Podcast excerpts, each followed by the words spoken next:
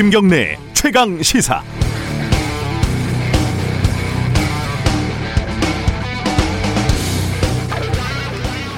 노동 문제를 다룬 만화 송곳에는 명대사들이 참 많지만 이 대목에서는 마음이 덜컥 내려앉을 수밖에 없었습니다. 그 대형마트에서 노조를 만들려고 회사와 갈등을 하던 직원이 노동 상담, 상담가에게 묻죠. 프랑스 사회는 노조에 우호적인 것 같은데 저희 회사는 프랑스 회사고 점장도 프랑스인인데 왜 노조를 거부하는 걸까요? 잠시 멈칫하던 노동 상담가가 대답을 합니다. 여기서는 그래도 되니까. 사람은 대부분 그래도 되는 상황에서 그렇게 되는 거요. 노동운동 10년을 해도 사장이 되면은 노조 깰 생각부터 하게 되는 게 인간이란 말이요. 어, 북유럽 복지국가 스웨덴의 향취가 물씬 풍기는 글로벌 가구회사 이케아의 한국 법인 노동자들이 쟁의 행위에 들어갔습니다. 다른 나라 이케아에서는 주말 수당, 저녁 수당을 지급하는데 한국에서는 안 준다. 해외에서는 평균 시급이 17,000원인데 한국에서는 최저임금이다. 그러니까 해외 법인 노동자들과 동등하게 대우해 달라는 게 노조의 핵심 주장입니다. 이케아 측은 아직 공식적인 입장을 내놓지 않고 있습니다. 이케아 홈페이지에 제가 들어가서 보니까 누구에게나 공평한 기회를 제공한다 이렇게 적혀 있더군요. 하지만 여기서는 그래도 되니까 그랬는가 보죠. 아까 말씀드린 만화 송곳에서 그 다음 대사가 뭔지 아십니까? 당신들은 안 그럴 거라고 장담하지 마. 어, 서는, 서는 데가 바뀌면 풍경도 달라지는 거야. 최근 아파도 목발을 짚고 출근을 해야 했다는 자회사 비정규직 출신 KBS 청소 노동자들도 삭발을 하고 파업을 결의했습니다. 제가 서 있는 여러분이 서 있는 곳에서는 어떤 풍경이 보이십니까? 11월 4일 수요일 김경래 최강 시사 시작합니다.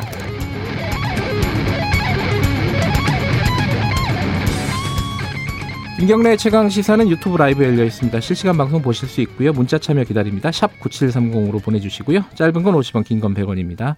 스마트폰 콩 이용하셔도 좋고요. 오늘 1부에서는요. 이 추미애 법무부 장관 어제 윤석열 총장도 또 한마디 했고요. 검사들 사이에 뭐 갈등이 지금 계속 증폭되고 있는 양상입니다. 뭐 검난이라고 표현하는 사람들도 있고 댓글들도 뭐 추미애 장관을 비판하는 댓글들도 많이 달린다고 하고요. 내부 게시판에. 이런 상황 어떻게 봐야 될지 오늘은 검찰 출신 변호사 이현주 변호사와 함께 좀 얘기 좀 나눠보겠습니다. 2부에서는요. 대선, 미국 대선 투표 상황 자세히 알아봅니다.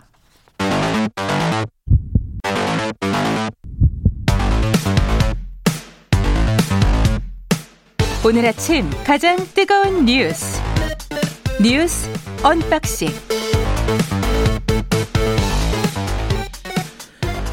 네, 어, 뉴스 unboxing 민노기 기자 나와 있습니다. 안녕하세요. 안녕하십니까. 김민아 시사평론가 나와 계십니다. 안녕하세요. 안녕하세요. 아, 제가 말씀을 안 드렸는데 3부에서는 어, KBS 청소 노동자들 중에 파업을 결의하신 분들이 있지 않습니까? 노조 네. 부, 지회장을 모시고 저희들이 인터뷰를 할 예정입니다. 저희도 같이 하나요? 아니요. 이, 어, 좀 부담스러운 상황일 텐데 어쨌든 어, 보도를 할 수 있게 돼서 다행이라고 생각합니다. 어, 미국 대선 지금 투표를 한참 하고 있는 거죠? 언제쯤 이게 스케줄이 어떻게 돼요? 이게 시차 때문에 다들 헷갈려갖고 정리 좀 한번 해보죠. 스케줄이 어떻게 되는 겁니까 이게? 그러니까 한국 시각으로 어제 오후 2시부터 이제 미국 전역에서 어 이제 투표가 시작이 됐고요. 네. 한국 시각으로 내일 오후 한두 시쯤 정상적인 과정을 거친다면 대선 윤곽 결과가 나올 가능성이 있습니다. 내일 오후 한두 시요? 예, 한국 시간으로 아 한국 시간으로 오늘 오후 한 그렇죠. 시입니다. 오늘 예. 오늘 오후죠. 이게 저, 헷갈려요. 저, 도 이제 미국 현지 시각하고 한국 계속 이걸 다루다 보니까 지금 예. 헷갈리는데 오늘 선은새가 달라 선은대가 달라지면 풍경이 달라지는데 우리는 한국에서 가지고 미국을 보려니까 어렵습니다 이게. 그럼 원래 이렇게 통상적으로는 오늘 오후쯤에 나온다는 건데 이게 안 그럴 수도 있다는 거는 뭐 사람들이 많이 알고 있겠지만 여러 가지 이유가 있죠. 간단하게 설명을 하면 어떤 것들이 변수가 될 수 있습니까? 일단 안 그럴 수 있다라는 건 이번에 코로나19라든지 이런 영향으로 사전 네. 투표가 굉장히 이제 급증을 했습니다. 그래서 네. 뭐 9천만 표 이상의 사전 투표가 이미 이루어졌다고 하는데 이게 2016년 대선에 했던 것에 당시에 비하면 상당히 많은 숫자가 이제 늘어난 거고 2016년 대선 때 총 투표자 한 90%에 이르는 사람들이 이미 사전 투표를 했기 때문에 네. 이게 이제 문제가 되는 겁니다. 왜냐하면 사전 투표는 이제 이후에 이제 개봉을 하게 될 건데 현장 투표하고 하고 나서 근데 이게 또 주별로 이제 우편 투표를 특히 우편 투표를 어디까지 인정하느냐가 다릅니다.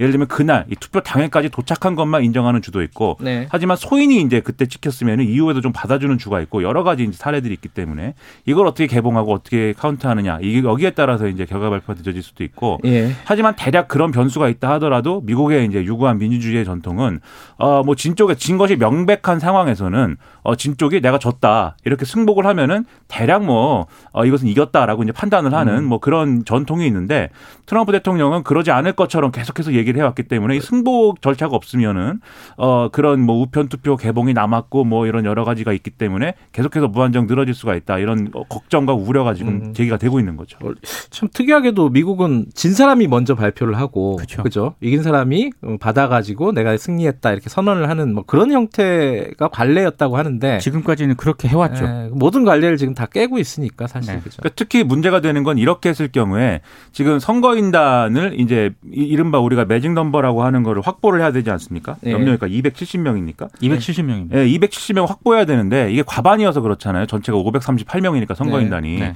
이 과반 확보를 결국 그렇게 논란이 여러 가지가 있어서 과반 확보를 아무도 못했 을 경우에 그러면 이제 그 다음 절차는 어떻게 되는 거냐 이게 이제 문제가 되는 거거든요.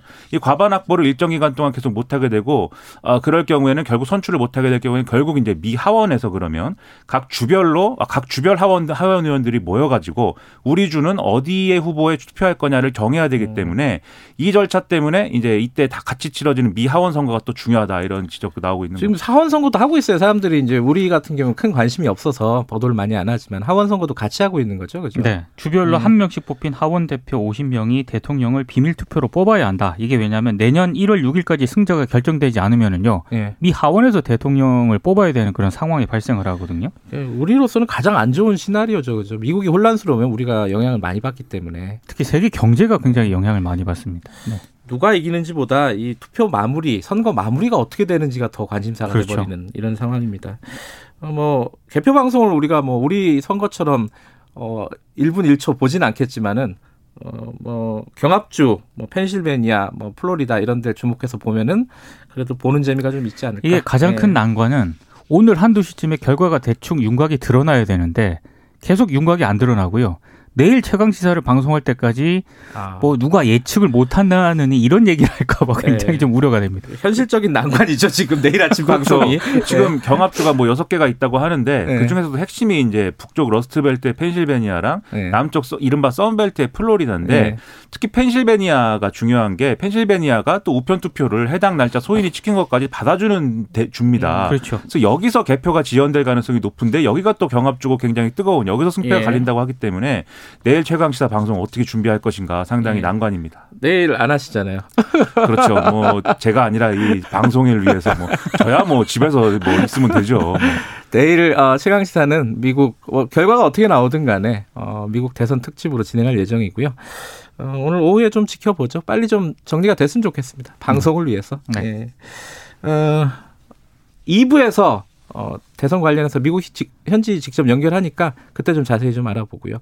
어제 우리 정치권에서는 홍남기 부총리가 굉장히 시끄러웠습니다. 이게 어, 본인이 스스로 나 사표냈다 이렇게 밝힌 꼴이 됐잖아요, 그죠? 근데 그게 장소가요. 네. 국회 기획재정위원회 전체 회의에서 사의 표명을 했거든요. 네. 그러니까 최근 고위 당정청 회의에서 대주주 기준을 10억 원으로 유지하기로 결정을 했는데 지난 2개월 동안 감론을박이 전개된 데 대해서 누군가 책임 있는 자세를 보여야 한다고 생각을 했다. 네. 공직자로서 아무 일이 없었던 것처럼 지나가기에는 자신이 참을 수 없었다. 참을 수 없었다라는 말이 있었죠. 라고 어. 얘기를 하면서 어, 대통령에게 사의를 표명을 했다. 이 얘기를 공개를 한 겁니다. 물론 이제 맥락을 보면은 참을 수 없다는 게 누구를 향해서 도저히 못 참아서 공격을 하겠다 이런 뜻이 아니라 그렇죠. 내 스스로가 참을 수 없다. 어떤 지금 상황을 뭐 이런 뜻으로 해석은 되는데 사실 홍남기 부총리하고요. 예. 그 민주당하고는 이것뿐만이 아니고요. 그동안 계속 갈등을 벌여왔었거든요. 전사가 좀 많았죠. 이 뭐뭐가 있었어요. 이게 전사라고 할 것도 없이 4월 총선 전후에 이제 뭐 긴급재난지원금 전국민 지급 예. 획대 이런 문제에 대해서 기재부가 반대 의사를 표명을 했고 그 다음에 이제 뭐 9월달에 전국민 통신비 지급이라든지 그 다음에 음. 최근에 이거 어이 주식 양도소득세와 같이 논의된 재산세 재산세 관련해서도 네. 계속 이견이 있었는데 문제는 뭐냐면 그래 뭐 재정준칙 얘기도 있고 여러 가지가 있었죠. 심지어 이제 이해찬 대표는 어이 추경증에게 소극적이라는 이유로 홍남기 부총리 해임해야 된다 뭐 이런 얘기까지 꺼냈는데 네. 이런 모든 문제들은 사실 이전 까지의 문제들은 거의 사실은 철학의 차이였습니다. 그래서 정치적인 철학의 차이와 관료들이 가지고 있는 어떤 성향 이런 차이의 충돌이었기 때문에 네. 이게 그러면은 어, 홍남기 부총리는 일종의 관리직이지 않습니까? 뭐 네. 우리가 흔히 회사 생활에 비교를 하면 관리직으로서 이렇게 어 윗선의 이제 여러 가지 철학들을 관료 관료 사회에 주입 도입해야 되는 역할을 또 갖고 있는 사람인 거죠. 문제는 뭐냐면 이번에 이제 양도소득세 대주주 요건을 현행 유지를 결정한 것은 이게 철학 차이다라고 말하기도 좀 어려운 음, 부분이라는 음, 어떤 겁니다. 어떤 측면에서요? 이게 첫 째로 이 뭐 양도소득세 대주주 요건 현행 유지하기로 한 것은 어 이게 2017년에 사실은 3억 이하를 다 결정한 것이고 3억을 네. 이하는 로드맵을 결정한 거고 2018년에 시행령을 통해서 이제 확정을 한 건데 그것을 지금 뒤집는 것에 대한 근거가 없다는 거예요. 기재부가 볼 때는 예, 예. 동학개미들이 피해를 입는다. 주식 주가에 이제 어렵다. 뭐 이거밖에 없잖아요. 그리고 당시에는 민주당도 다 동의를 했었죠. 그렇죠. 예. 음. 그리고 둘째로 지금은 이제 주식 거래세가 중심이 되는 세, 세제의 체계 아닙니까? 예. 주식을 사고 팔 때마다 세금을 붙이는. 근데 이것을 양도소득세 체계로 바꾸는 게 또 세계적 추세에 맞고 그게 전문가들의 지적이기도 하기 때문에 네. 이런 이런 이제 의미도 이번에 그 대주주 요건을 강화하는 것에는 이런 의미도 있었는데 이걸 이제 명확한 의미 없이 뒤집는다 이런 음. 문제이고 셋째는 금융소득에 대한 과세 자체가 지금 부실해서 강화해야 된다 이 얘기 계속 해왔는데 이 거기에도 역행하는 조치이고 넷째로 어쨌든 기재부가 그동안 이, 이것과 관련돼서도 후퇴를 해왔습니다. 어, 가족 합산 규정을 인별 합산으로 바꾼다든지 음. 그리고 마지막에는 5억 절충안 10억이냐 3억이냐의 갈림길에서 5억은 어떠냐 이것도 했는데 이것도 이제 그냥 뭐 뭉갠 거거든요. 음. 그러니까 기재부 입장에서 그리고 기재부의 대장 입장에서는 뭐 대장이 아니라 뭐 우두머리 뭐 뭐라고 표현해야 됩니까? 두목 입장에서는 이것은 내가 사표를 내야지 뭐 어떡하느냐 이런 네. 생각을 할 수밖에 없다는 얘기를 하는 거죠. 근데 이 사표를 냈고 청와대에서는 수리하지 않았다, 반려했다 이런 걸 밝혔는데 어, 국회에서 또 그 얘기를 했다. 뭐 이게 약간 타임라인이 좀 복잡해요. 이게 어떻게 되는 거예요, 이게? 그러니까 홍남기 부총리가요. 예. 국회에서 사표 반려 사실을 물었어요 기자들이 네. 그 국회의원들도 물었고 네. 그러니까 국회 오느라 못 들었다 본인이 어. 이렇게 얘기를 했거든요. 그러니까 청와대에서는 반려를 했다라고 얘기를 하는데 음. 어, 홍남기 부총리는 나 못 들었어 국회 오느라고 이렇게 얘기를 하니까 어, 좀 갈등이 좀 심상치 않다 이런 해석이 나오고 있는데요. 네. 실제 홍 부총리는 그 뒤에도 뭐라고 얘기를 하냐면은 후임자가 만약에 지명이 되면 청문회를 거칠 때까지 물러나는 순간까지 최선을 음. 다하겠다 이렇게 얘기를 했거든요. 그러니까 계속 자기는 사퇴 의사를 굽히지 않고 있는 그런 상황인데 네. 청와대가 정리를 일단 하긴 했습니다. 일단 홍 부총리 사의 표명 문제는 반려했고 재신임이 최종 상황이다. 이렇게 얘기는 하긴 했는데 근데 그런데도 불구하고 청와대 내부에서도 약간 좀 불편한 기색이 나오고 있는 것 같긴 합니다. 왜냐하면 어, 홍 부총리가 대통령과의 면담 및 반려 사실을 국회 기재위에서 밝히지 않은 것은 대통령의 인사권을 존중하기 때문이다 이렇게 설명을 하긴 했는데 아니 직접 대통령으로부터 재신임을 받아놓고도 왜 국회 가서 그 얘기를 하냐 여기에 대한 불편한 기류는 분명히 나오는 것 같습니다. 근데 그 부분에서는 뭐 제가 이제 그 해석을 말씀하시니까 또 이제 홍남기 부총리 입장에서 제가 홍남기 부총리랑 관계는 없습니다. 제가 홍 씨도 음. 아니고. 근데 이제 뭐 그 입장에서 약간 설명을 하자면 제 생각에는 뭔가 이제 미스커뮤니케이션이 있었을 수도 있다는 생각이 드는 게 자기는 이제 사표를 제출한 거죠. 어쨌든 간에 뭐 자기 홍남기 부총리 음. 설명은 출근 과정에서 인편으로 이제 제출했다고 하는데 그거에 대한 확답을 아마 못 들었던 것 같습니다. 제, 만약 이 설명대로면 부총리 음. 입장대로면 재신임한다든지 뭐 반려한다든지 이런 얘기가 없는 거죠. 그럼 사표를 제출한 입장에서는 이제 사표가 수리됐다고 생각을 하는 거죠. 그리고 국회에 가서 내가 사표를 제출한 이유에 대해서 어, 설명을 하는 겁니다. 그 설명을 하는 과정은 아까 말씀드렸다시피 그 10억 원 문제이다라고 네. 설명을 하는 과정에서 이제 얘기를 한 것이고 그 다음에 이제 여러 가지 얘기가 질문이 나오더라도 후임자를 지명하면 제가 그때까지는 제가 뭐 이런 설명을 하는 것도 전제는 이 사표가 받아들여졌다는 전제를 가지고 지금 얘기를 하고 있는 거거든요. 그러니까 그래서 말씀하신 대로 홍남기 부총리가 사의 표명을 하고 그것을 굽히지 않는다라는 해석도 가능하지만 이게 뭔가 그 어떤 혼란이 있어서 사표가 수리된 것으로 자기는 생각했다라는 그러니까 부분도 있는 것 같습니다. 언론 보도가 약간 조금씩 다르긴 한데요. 일단 사의 표명을 했을 때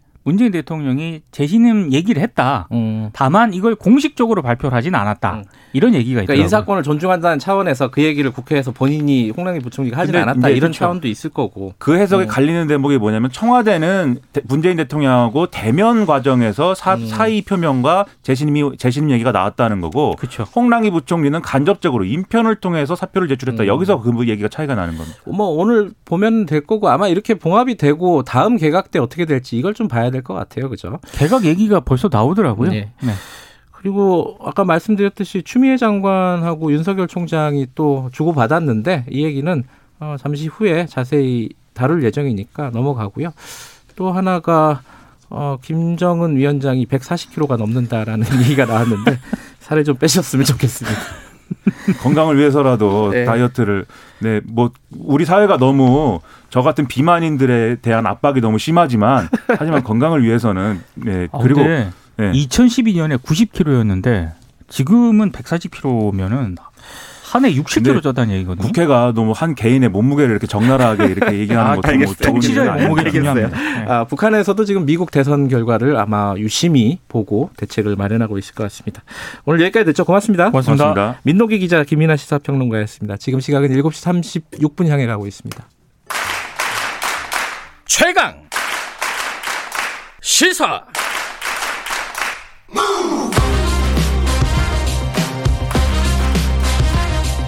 지금 여러분께서는 김경래 기자의 최강 시사를 듣고 계십니다. 네, 추미애 장관이 어 그 본이 그러니까 지금 현재 검찰 개혁 과정 혹은 뭐 수사 지휘권 뭐 이런 부분에 대해서 비판을 한 일선 검사, 평검사를 뭐 지목을 해 가지고 이 좌표를 찍어서 이렇게 한 거 아니냐라는 뭐 내부적인 반발이 좀 있는 것 같습니다. 그래서 검사들의 댓글들 뭐, 뭐 게시판 글들이 이어지고 있는데 이거를 일각에서는 검난이다. 뭐 이렇게 표현을 하고 있고요. 뭐 댓글들이 몇백 개다. 뭐 이런 보도들도 계속 나오고 있고.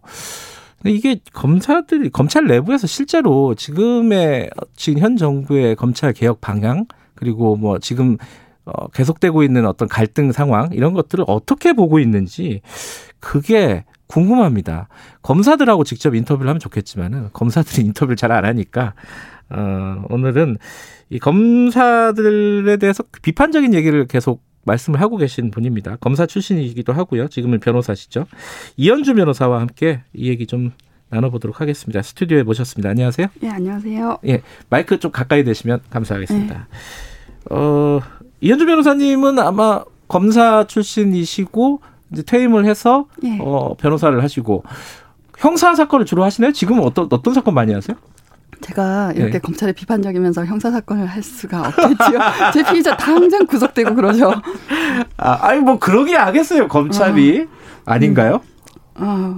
어쨌든 안 옵니다 형사 사건. 아, 지금 형사 사건을 안 하시니까 그래도 조금 자유롭게 말씀하실 수 있는 측면도 좀 있겠네요. 어, 어 그럼 본인도 전관 아니에요? 전관 변호사 맨날 비판하시잖아요. 보통 정관은 유효 기간이 있죠. 유효 왜냐하면 기간? 새로운 정관이 쏟아지니까 음. 1년 길어야 2, 3년. 음. 주변에서 네, 그, 그 아무리 그래도 좀 걱정하는 사람들 많지 않아요? 이렇게 검사들 검찰에 대해서 비판적인 목소리를 자꾸 내면은 음. 이 동네 그러니까 검찰 그러니까 법조인 바닥도 좁잖아요. 음. 근데 그 바닥에서 어, 왕따 당하는 거 아니냐? 어 근데 처음엔 저도 겁이 났는데 네. 가면 갈수록 간이 커지는 거더라고요. 네, 여기까지 해봐도 뭐 일이 없구나 이러면 또 수익 음. 올라가고 그렇게 되더라고요. 그래요. 뭐 요번 얘기들도 할 얘기 많으니까 얘기로 들어가면은 지금 추미애 장관을 비판하는 어 글들이 이제 몇 개가 올라간 거잖아요. 검찰 내부 네. 뭐 이프로스라는 게시판에. 그런데 이게 조회수가 엄청나고 뭐 몇만 건, 뭐 5만 건, 그러니까 검사 수가 따져 보면은 지금 뭐 현직 검사가 한 2천 명 좀 넘는다는 거 아니에요, 네, 그죠?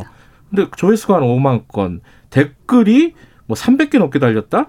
이건 뭐 어떤 데는 또 더 많기도 한데 이거 제가 직접 못 보니까 어 이거 좀 심각한 거 아니냐 이런 경우가 있었냐 초유의 상황 아니냐 이렇게 보는 쪽도 있더라고요. 어떻게 보세요? 저는 검사들의 댓글놀이에 불과하다고 봅니다. 자기네들끼리 그 안에서 와글와글 하는 댓글놀이. 예. 음. 그 집단 항명으로 사직이나 뭐 평검사 회의에 예. 이르기 전까지는 뭐 그런 집단 행동으로 나가기 전까지는 자기네들 게시판에서 주거니 받거니 댓글놀이 하는 게 무슨 파급력이 있겠습니까? 음. 이 보수 언론들이 조중동이 뭐 검난이라고 얘기하는 건 희망 사항이죠. 그러니까 희망상. 예, 어. 이때까지 그 2020년 2월, 2020년 8월에 뭐 추미애 장관의 검찰 인사를 뭐 윤 석열 총장의 수족을 잘랐다. 뭐 음. 윤석열 죽이기다. 그리고 지휘권 행사에 대해서도 검찰 정치가 검찰을 장악하려고 한다. 음. 이런 프레임이었는데 이 사태에 있어서도 음 이게 이 정권을 흔드는 진앙의 진원지가 되기를 바라는 그런 희망사항이라고 저는 봅니다. 음, 그러니까 밖에서 키우는 경향이 더 있다 이런 말씀이시네요. 네, 언론이나 이런 생, 쪽에서 생각합니다. 그래도 객관적인 숫자, 이 숫자 좋아하잖아요. 또 기자들 네. 이뭐 댓글 숫자라든가 조회수 음. 숫자라든가 특히 조선일보가 좋아하는 것 같은데 그 숫자는 좀 많긴 많은 거 아니에요? 숫자는 상당히 많다고 할 수 있는데 이게 하나는 보셔야 될 게 2012년 검난 전에 익명 음. 게시판이라는 걸 열었어요. 네. 10월 해서 그때 너무나 뜨거워서 한 한 달 만에 닫고 말았는데 네. 조직 지금은 조직 논리에 부합하는 안전한 의견만이 소통되는 거고 그때 아. 익명 게시판을 열어놓으니까 정말로 민감한 얘기들 우리 검사가 부당하게 사건을 봐주라고 지시했다. 뭐 음. 간부들에 대한 비판 그게 나날이 쏟아져서 사람들이 음. 일을 못하고 게시판만 보고 있을 정도로 네, 그런 일이 있었어요. 그러니까 그래요. 진짜 숨은 목소리는 모르는 겁니다. 근데 지금 이제 검사들이 어 뭐 그 숫자 비율이야 뭐 일일이 따져볼 수는 없겠지만은 예. 어, 주로 이제 얘기하는 게 추미애 장관의 수사 지휘권이나 이런 예, 부분들을 맞습니다. 비판을 하는 거잖아요. 예. 근데 그런 검사들을 어, 용기 있는 검사다. 예. 어, 그리고 뭐 신문에 보면 이제 검찰 관계자, 그 누군지 예, 잘 모르겠지만 예. 검찰 관계자에 따르면 잘테면 잘라봐라. 예. 이런 심장이다. 평균 사람들이. 예. 그러니까 되게 용기 있는 검사들. 예. 그러니까 어떤 불의에 항거하는 검사들. 이렇게 얘기하는 쪽이 있단 말이에요. 이런 시각에 대해서는 어떻게 생각하십니까? 저는 얼토당토하는 얘기라고 생각해요. 왜 그래요, 그거는? 그, 저희가 지난 10년간 굉장히 고통스러웠잖아요. 국민의 권리와 이익을 지키기 위해서는 목소리를 못 내던 용기를 못 내던 사람들이 자기 권한이 축소된다고 하니까 이렇게 우르르 나서고 이게 열렬히 저항을 하면은 자기네들끼리는 용기 있다 서로 치워주고 난리 났겠지만 국민들이 보기에는 어이없지 않습니까? 음. 그리고 추미애 장관의 지휘권 행사라는 것도 검찰청법에 나와 있는 거잖아요. 네. 그 정해진 권한이고 그럼 네. 공식적인 문서로 내리고 그리 정치적 책임을 진단 말입니다. 추미애 장관이 뭐뭐뭐 뭐, 뭐 국회에서 해임 요구를 받든 아니면 그 대통령이 그 정치적 책임을 묻든 그런데 지난 10년간에는 사실은 비공식적으로 그 비합법적으로 수사 지휘가 이루어졌잖아요. 가령 예를 들면은 그 김종익 씨의 직호 사태로 네. 유발된 제2 그 민간인 사찰 사건에서 네. 말입니다. 그때 어떤 해프닝이 있었냐면은 수사팀이 회식을 하는데 평검사들이 이거 시나리오대로 조사되고 있는 거 맞죠?라고 음. 하면서 항명성으로 사직서를 냈었어요. 그 네. 이프로스에 그때 뭐 우리가 많은 그런 일들 그러니까 사, 있었지만 그때 검사들이 자기 목소리를 냈냐면 다 침묵했었잖아요. 음흠. 지금 국민들이 보기엔 명분이 자기네들 명분이 있다고 하지만 명분이 있다고 하겠습니까? 그러니까 변호사님이 보기에는 이 지금 어떤 목소리를 내는 것은 조직의 어떤 권한이라든가 권력을 빼앗길 것 같은 부분에 대해서 목소리를 내는 거지 그 전에 어떤 부당한 권력의 어떤 어, 압력이라든가 이런 부분에 대해서 목소리를 낸 적이 없다 이런 그렇죠. 말씀이신 거네요. 예, 법원하고 비교해 보면 그 이탄희 판사의 같은 경우에는 법원 블랙리스트가 있다더라라는 음. 얘기를 듣고 나는 뭐 이를 어 법원 행정처에 발령됐다가 다시 복귀를 했을 때 200명의 판사가 연판장을 돌리잖아. 이거 블랙리스트 조사해 보자. 그럼 그러니까 법원은 적어도 희망이 있는데 검찰은 희망이 어 국민이 보기에는 예 오히려 국민을 핍박하는데 앞장섰던 기관인데 지금 이렇게 나오면은 뭐 신뢰가 예, 그들이 주장하는 것에 대해서 신뢰를 음. 실어주지 않는다고 저는 생각해요. 근데 예컨대 이제 이 반대되는 목소리, 그러니까 지금 윤석열 총장이라든가 이런 부분에 대해서 비판적인 목소리를 음. 내는 게 어, 이문정 검사 같은 경우에 네. 그런 목소리를 이제 네. 게시판에 썼잖아요. 근데 상대적으로 그런 게, 글에 대해서는 반응이 좀 싸늘하다? 뭐 음. 이런 느낌이에요. 이제 보도를 나오는 걸 보면은 실제 검사들의 여론이 그런 겁니까?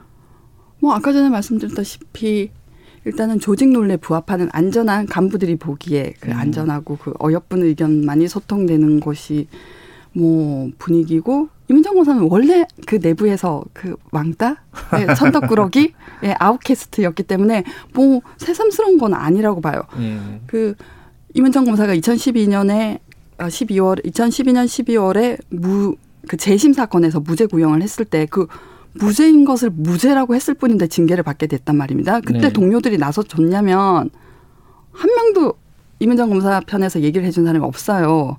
음. 뭐 그때가 쭉 이어지는 거죠.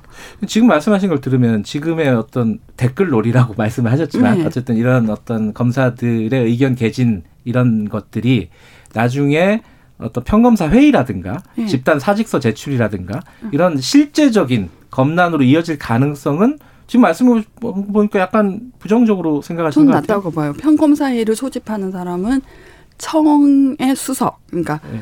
그 부부장으로 승진하기 전에 평검사 중에 제일 어 높은 예. 수석 검사 중에서도 수석 그 한 청에 한 검찰청에 수석 각 부마다 수석이 있고 예. 그 수석 중에서 또 제일 높은 청수석이 음. 소집을 하게 되는데 이 사람들이 부부장 성 부부장 승진을 목전에 두고 있고 음. 부장 뭐 이렇게 나갈 텐데 몸을 사리게 되죠. 어, 할말 있으면 해야죠. 그 몸살이면 안 되죠. 어, 근데 검사들이 기본적으로 네. 자기 목소리를 내는 데 익숙한 사람들이 아니고 여기서 음. 뭐 우르르 떠들고 있는 거랑 청수석이 나서는 건 또 다른 문제잖아요. 음, 거기까지 확산 혹은 이야기가 전개될 가능성은 많지 않다고 보시는 거예요? 거의 낮다고 봅니다. 그래요. 근데 어제 그 윤석열 총장이 또 한마디 했습니다. 어, 이제 부, 부장 검사들 상대로 교육하는 네. 그 자리라고 네. 했던데 하던데 살아있는 권력을 수사하는 것이 진짜 검찰 개혁이다. 이거 원론적으로 맞는 얘기잖아요. 근데 그렇죠. 지금 상황에서 이 얘기가 나온 맥락은 뭐라고 보십니까? 음, 그건 결집성 멘트 아닐까요? 그러니까 자기의 그 검찰권 행사에 대해서 정당성을 부여하는 음. 그런 코멘트겠죠. 그러니까 살아있는 권력을 수사하는 게 잘못됐다는 게 아니라 비례성이 있어야 되잖아요. 범죄 음. 크기에 상응해서 수사력을 투입해야 될 테고, 그리고 표적 수사라고 부르지 않습니까? 네. 일단 이 사람은 제가 있다고 규정을 하고 제가 나올 때까지 터는 수사를 했다는 게 일반 국민들의 생각인데 그건 뭐 검찰 내부용 멘트죠. 국민한테 음. 먹힐까요? 저는 그렇게 생각하지 않아요. 그래요. 근데 반대로 또 이제 추미애 장관 인사권에 대해서도 네. 많이들 비판을 하잖아요. 인사로 검사들 길들이기 하려고 하고 있다. 네. 이제 뭐 이게 약간 이건 신화에 가까운 얘기긴 하지만은 검사들은 좀 야성이 있어야 된다. 권력에 네. 대들고 네. 그리고 이제 정권에서 이런 인사권 같은 것들을 어, 좀 자제하면서 네. 이 어떤 그 수사들을 활발하게 좀 진행될 수 있도록 이렇게 좀 어, 보호해줘야 되는 거 아니냐 이런 네. 신화들이 있잖아요. 네. 근데 검사들은 어쨌든 지금 추미애 장관의 인사권 행사들은 검찰 길들이기다 이렇게 음. 규정을 하고 있는 사람들이 꽤 있는 것 같아요. 이건 어떻게 보세요? 뭐 일단 검찰청법에 검 검사의 인사 임명과 보직은 법무부 장관의 제청을 제청에 따라 대통령이 한다고 돼 있으니까 법적으로는 하등 문제가 될 게 없죠. 예전에 그럼 예전에는 인사가 제대로 됐냐고 하면 그건 또 아니잖아요. 음. 총장이 자기 줄 세우기로 각 라인이 자기 사람 뽑아 쓰고 뭐그 보훈 인사하고 그건 또 잘 잘 됐나면 그러니까 검찰의 인사 관행을 어떻게 바꿀 것인가 하는 문제는 여전히 숙제지만 뭐 그럼 그 추미애 장관의 인사가 잘못됐다면 그 전에 인사는 잘 된 인사냐 뭐 음. 그건 아니잖아요. 서지현 음. 서지현 검사가 미투 뭐 네. 하기 전 미투 하게 된 계기도 그러니까 인사 보복을 했었고 네. 그, 렇게 생각합니다. 지금 윤석열 총장이 이렇게 이미지를 보면은 어 검사들 만나러 쭉 다니잖아요. 네. 약간 대선 행보 아니냐 이렇게 보는 쪽도 있고 뭐 네. 일부지만은 또 실제로 지지율이 많이 나오잖아요. 예. 이 현상에 대해서는 어떻게 생각하십니까?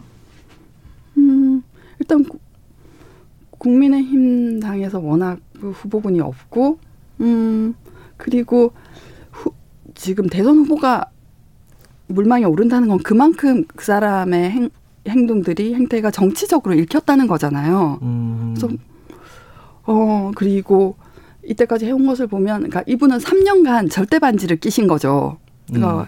뭐 전직 대통령 두 명을 감옥에 보내고 이재용도 빵에 보, 아, 이재용 부, 삼성전자 부회장도 네. 예, 구속시키고 예, 그 대선을 노려볼 만하죠. 그러니까 본인은 그 절대 반지를 끼고 검찰권으로 더 큰 권력을 노렸다고 저는 생각해요. 그러니까 음. 그게 먹힌 거고 그 메시지가 읽혔으니까 지금 대선 후보 몰랑에 오르고 있는 거 아니겠습니까? 나을 것 같아요. 그건 뭐 국민의힘 당에서 예, 결정할 거지만 음 어쨌든 굉장히 위험한 행보죠. 왜냐면은 그 국감장에서도 뭐 퇴임 후에 국민을 위해서 봉사하겠다라고 했는데 그건 그 메시지는 보면은 그럼 이때까지 해온 것들이 다 자기가 검찰권을 이용해서 정치적 지형을 인위적으로 만들기 위한 시도가 아니었느냐라는 음. 오해를 받을 수 있고 앞으로의 행보도 그렇게 읽힐 테니까 저는 역대 가장 위험한 검찰총장이라고 생각합니다. 근데 아까 말씀하셨듯이 잘한 것도 잘한 거잖아요. 아까 그뭐 권력들을 그러니까 지난 뭐 전 정권의 대통령들 감옥에 보내고 또 어, 경제 권력의 최고인 네. 이재용 부회장도 구속시키고 또 굉장한 어떤 성과를 거둔 것도 사실 아닌가 뭐 이런 부분들을 평가해 줘야 되지 않느냐. 그거는 이때까지 검찰권 남용에 대한 반성적 성찰이 있고 거기에 합당해서 음. 이루어진 거라기보다는 상황이 그러니까 하게 된 수사지. 음. 그 이때까지 검찰권 남용 부당한 뭐 불기소 기소에 대해서 검찰 조직을 되돌아보는 그런 반성적 조치가 있었냐면 그건 또 아니니까요. 그냥 음. 힘을 휘두른 거에 불과하다고 생각합니다. 음. 뭐 시간이 이게 이 얘기를 깊이 있게 얘기는 못하겠지만은 지금 항상 이제 변호사님께서 지적하시는 부분들이 어, 어떤 편의적인 수사 그리고 선별적인 수사, 선택적인 네. 수사, 뭐 기소권 남용 어, 이런 부분들 기소 독점주의에 네. 대한 어떤 반성 이런 부분들을 많이 말씀하셨는데 지금 정부의 검찰 개혁 방향이 그런 것들을 해소하는 방향으로 가고 있다고 보세요? 음, 제가 거기에 대해서 깊이 얘기할 만큼 뭐 네. 어, 공부를 한 사람은 아닌데 일단 한 걸음 떼는 게 중요하니까요. 네. 뭐 어, 검경 수사권 조정이나 공수처나 네. 사실 2000년대 초반부터 논의되던 건데 네. 계속 발목 껴 있었단 말입니다. 일단 해보고 고칠 점이 있으면 뭐 수정하고 나가는 거지 처음부터 완벽한 안을 내는 건 불가능하다고 생각해요. 그래요. 검찰이 혹시 어, 자기 반성을 하고 어, 자기 조직 개혁을 할 수 있는 어떤 내부적인 힘이라든가 그런 문화가 있다고 보십니까? 가능성. 왜냐하면 검찰은 지금 저항하고 있는 게 우리 지금 잘할 수 있다라는 거잖아요, 그죠? 불가능하죠. 일단 왜 불가능한 겁니까, 그게? 그 어, 철저한 상명 하복 문화. 그러니까 그 조직은 일단 간부들의 뜻에 따라 굴러가는 간성이 크고, 네.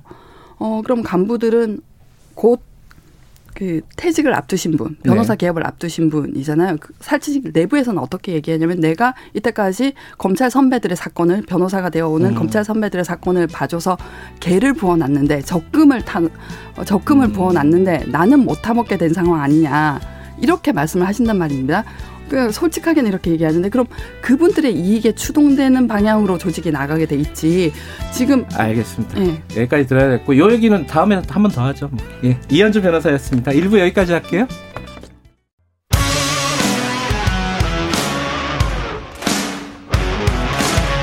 뉴스타파 기자 김경래 최강 시사. 네, 김경래 최강 시사 2부 시작하겠습니다. 어, 미국 대선 얘기를 2부에서는 좀 해보죠. 어, 지금 투표가 진행 중이고 뭐 이르면 오늘 중에 윤곽이 당선자 윤곽이 나올 수도 있다고 하는데 여러 가지 변수가 있다는 말씀 일부에서 저희들이 말씀을 드렸고요. 어, 2부에서는요, 먼저 현지 연결해서 현지 분위기 상황 좀 살펴보고, 그 다음에 전문가와 함께 얘기 좀 나눠보겠습니다. 먼저, 미주 한인 유권자연대 김동석 대표님 연결해 보겠습니다. 대표님 안녕하세요. 네, 안녕하십니까. 예. 어, 대표님은 저만 워싱턴에 계신가요? 어, 어 투표하러 뉴욕으로 왔습니다. 아, 뉴욕. 일은 워싱턴 사는데 집이 예, 주민등록이 아. 여기 있 으니까. 아, 그러신가요? 네. 아. 네. 뉴욕은 지금 그렇죠. 몇 시? 우편으로 이미 했습니다. 아, 그래요? 뉴욕은 지금 몇 네. 시예요? 저녁 6시죠. 저녁 6시. 2시간 남았습니다. 예, 아. 마가. 아, 투표는 뉴욕은 8시에 끝나는 모양이에요? 예, 뉴욕, 인버, 펜실베니아, 네. 아, 뉴욕, 필라델피아. 필라델피아는 8시 반까지. 아, 음. 8시에 끝납니다. 필라델피아. 음. 노스캐롤라이나 이쪽이 다 이제 2시간 남겨두고 있습니다. 거기도 우리 우리는 이제 투표하는 날은 어 이 시간 실시간별로 막 투표율 계속 보도하고 그러잖아요. 거기도 그렇게 하나요? 네. 어 그냥 투표 현장 분위기 보도 비춰주다가 네. 이제 두 시간 후부터 어 그 개표 상황을 중계를 하죠. 음. 어, 예, 그러니까 투표하는 거는 뉴스로 분위기 전해주고. 네. 어 그런데 막 지금 한 30분 전에 막 아주 스페시하게 그 CNN에서 출구조사한 거첫 출구조사. 어 그래요? 원래 음. 출구조사가 예 투표 문 닫아야 하는데 예. 그 전에도 발표에도 무난한 내용들은 막 나왔어요 지금. 어 뭐라고 그러니까 나왔습니까? 예. 세 가지 출구조사 발표 나왔는데 예. 가장 중요한 이슈가 뭐냐 예. 물어본 거예요. 예. 모두들 코로나 바이러스 이 전염병 상황이 제일 중요하다. 그거 가지고 투표했다 그러고 예. 두 번째는 트럼프 대통령이 대응을 잘했냐 못했냐. 예. 절대적으로 대통령 역할 잘 못했다라는 게 예, 나왔고요. 그 다음에는 지금도 논란인데 마스크 쓰는 거 꼭 써야 된다고 생각하느냐. 아, 그것도 한 65 내지 70%꼭 써야 된다. 음. 그리고 개인 인 마음대로 해야 된다가 한 20몇 퍼센트 나오고, 이게 세 가지 출구조사 첫 발표됐습니다. 음. 방금 나왔습니다. 그러면요, 그런, 그, 뭐, 마스크가 대선의 이슈가 될 정도였으면은, 이 트럼프 대통령한테서 좀 불리하게 돌아갔다, 이렇게 보면 되는 거 아닌가요?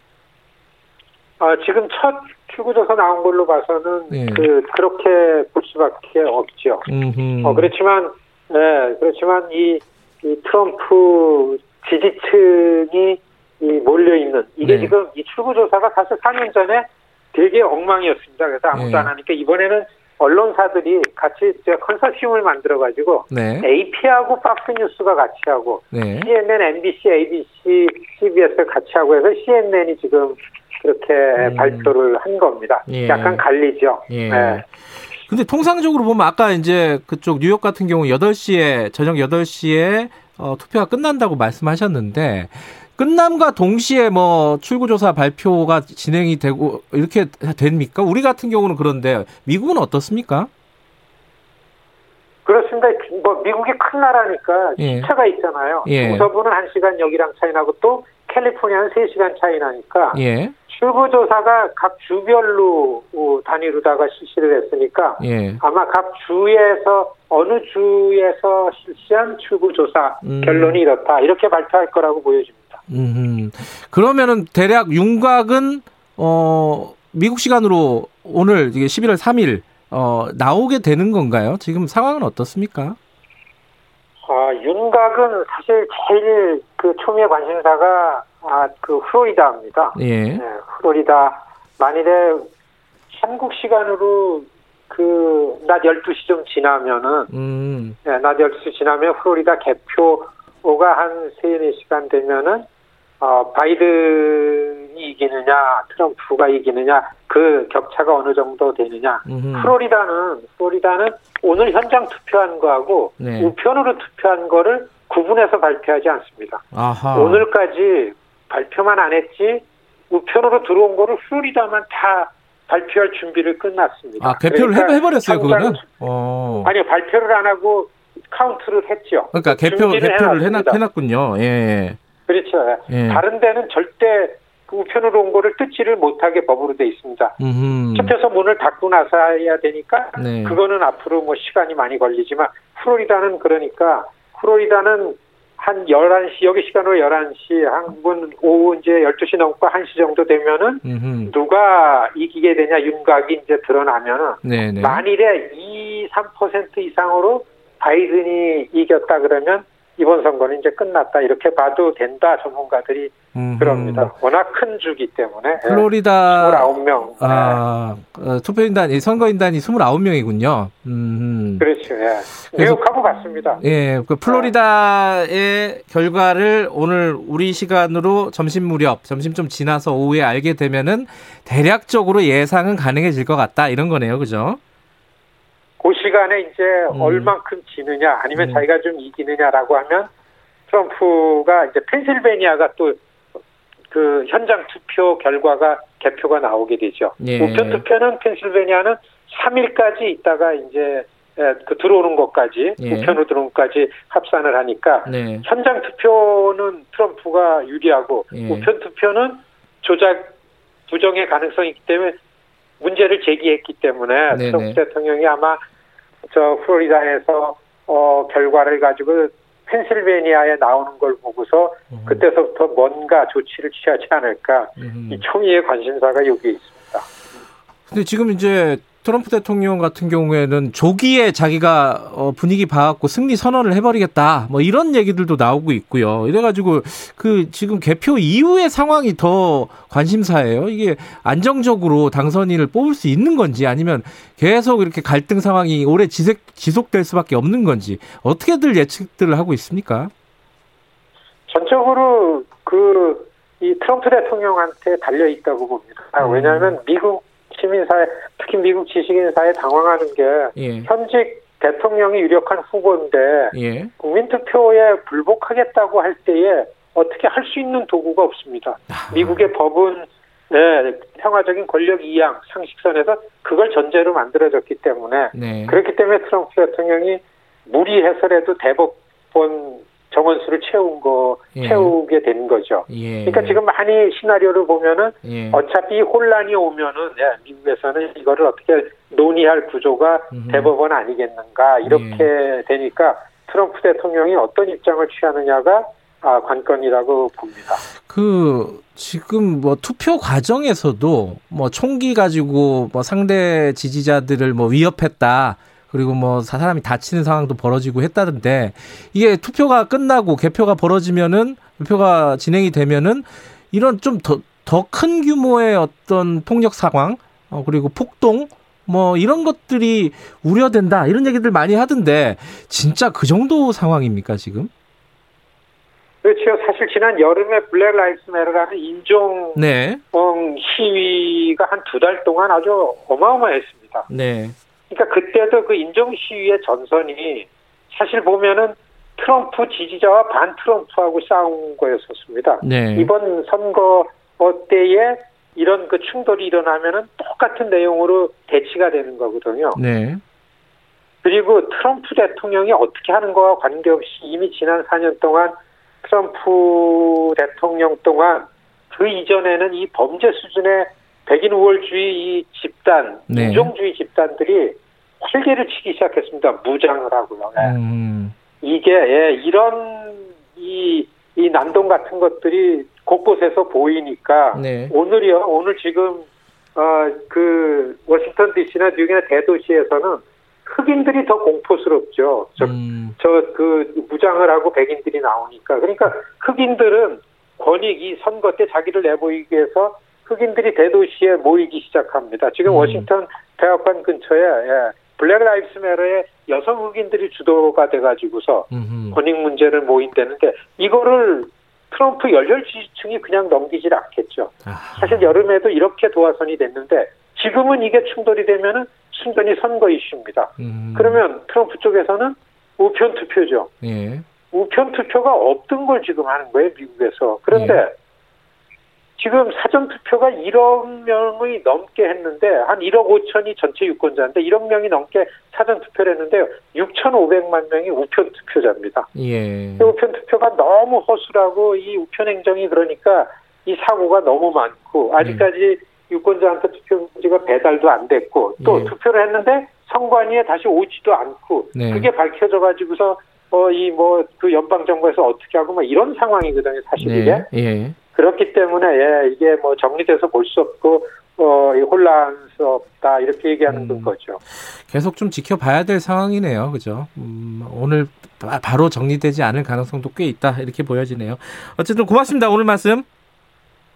네, 고맙습니다. 미주 한인 유권자연대 김동석 대표님이었고요. 바로 연결할게요. 어, 국방대 정한, 정한범 교수님과 함께 그 미국 대선 좀 분석을 해보죠. 교수님 안녕하세요. 예, 안녕하십니까? 지금 이제 뭐 여론조사상으로는 바이든이 앞서고 있다 객관적으로 보면 이런 얘기도 나오는데 그렇다고 해서 트럼프가 당선될 확률이 없느냐? 또 이것도 아니라고 하고 약간 좀 헷갈립니다. 이게 보통 사람들이 보기에는. 이 여론조사 결과가 결국은 실제 결과까지 이어질까요? 어떻게 보세요? 예, 우리가 통계학적으로 얘기를 하자면 네. 그 여론조사 결과가 맞을 확률은 95%입니다. 왜냐하면 이게 통계학적으로 그렇게 설계가 돼 있어요. 네. 아, 두 번째로 이제 정치적으로 얘기를 하자면 저는 이제 50대 50이라고 보는데요. 네. 아, 지난번 선거 때 샤이 트럼프가 아, 이제 드러나지 않으면서 네. 아, 이게 이제 어, 어, 그 여론조사 기관들의 예측을 뒤집어 엎는 그런 결과가 나왔는데요. 네. 아마 이 그 샤이 트럼프를 얼마나 잡아내느냐, 네. 어 그동안에 있었던 그 어, 본인들의 성향을 드러내지 않는 유권자들의 표심을 얼마나 잡아내느냐가 핵심일 건데요. 네. 이번 여론조사는 특별히 지난번 선거 때 실패를 반복하지 않기 위해서 여론조사 기관들이 이 샤이 트럼프를 잡아낼 수 있는 가중치를 부여를 해서 이거 음. 상당히 많이 보정을 해놨습니다. 아 그래요? 그러, 음. 예 그렇기 때문에 지난번 선거보다는 일단 여론조사 결과는 어, 네. 어, 상당히 더 신뢰할 수 있는 부분이다 이렇게 생각합니다. 네. 근데 여기서 이제 한 가지 더 핵심적인 내용이 네. 뭐냐면. 미국의 선거제도 특성상 이게 예, 전체 국민 투표의 과반수를 어, 득하는 어, 후보가 되는 것이 아니고 네. 간접 선거제이지 않습니까? 그러니까 예. 각 주별 대표단을 얼마나 더 얻느냐이기 때문에 네. 어, 이게 blue state, red state 우리가 이렇게 얘기를 하는데, 이제 네. 민주당이 항상 이기는 지역과, 어, 공화당이 항상 이기는 지역은 의미가 없어요. 얼마나 많이 이기느냐는 사실 큰 의미가 없거든요. 한 표만 이겨도 이기는 거기 때문에. 예. 이제 결국 선거의 결과는, 어, 중서부 지역을 중심으로 한, 지금 이제 러스트벨트와 썬벨트라고 이렇게 주기, 네. 얘기를 하는데, 이 핵심 경합주에서 판가름이 나고요. 네. 문제는 이 핵심 경합주의 지지율 차이가 굉장히 좁다는 데 있습니다. 음. 그렇기 때문에 이게 어, 통계학적으로 오차 범위 내에 있는 어, 주들이 많기 때문에 네. 선거 결과는 어, 뒤집어질 수도 있다. 음. 이렇게 얘기할 수 있습니다. 아까 그 김동석 대표 같은 경우에는 플로리다가 우리 시간으로 오늘 오후쯤에는 대략적으로 윤곽이 나올 것 같은데 그걸 보면은 대체적으로 윤곽을 파악할 수 있겠다 이렇게 얘기를 했어요. 교수님께서는 플로리다 말고 다른데 눈여겨서 개표 상황 보면서 눈여겨 봐야 될 곳은 어디라고 보세요? 저는 이번 선거에서 가장 그 어, 흥미로운 지역이 한 세 군데 정도 생각을 예. 하고 있는데요. 첫 번째는 이제 텍사스, 네. 두 번째는 플로리다, 세 번째는 펜실베니아를 얘기를 할 수 있습니다. 음, 네. 아, 아까 제가 어, 전통적으로 민주당 강세 지역, 예. 전통적으로 예. 공화당 강세 지역은 우리가 볼 필요가 없다고 말씀을 드렸는데, 예. 어, 이러한 그 민주당 강세 지역 예를 들면 캘리포니아나 뉴욕 같은 데는 항상 민주당이 이깁니다. 네. 어, 근데 이제 텍사스가 미국에서 두 번째로 큰 주인데 네. 텍사스는 항상 공화당이 이겼던 지역이에요. 예. 근데 이번에 이 텍사스가 어, 경합지로 분류가 됐어요. 음흠. 그러니까 어, 텍사스의 인구 구성이 많이 바뀌었다는 겁니다. 그러니까 어, 젊은 층과 어, 히스패닉이 많이 유입이, 유입이 되면서 네. 텍사스가 이제 전통적인 공화당 지지 주에서 네. 경합주로 바뀌었어요. 만약에 이번에 텍사스가 어, 바이든으로 넘어간다. 그러면 이건 저는 이번 선거뿐만 아니라 역사적인 변환점이다 이렇게 생각을 하는데요. 음흠. 미국에서 가장 큰 주 서너 개를 다 민주당이 가져가기 때문에 앞으로 선거에서 공화당이 이기기는 굉장히 힘들어진다 이렇게 아. 얘기를 할 수가 있겠고요.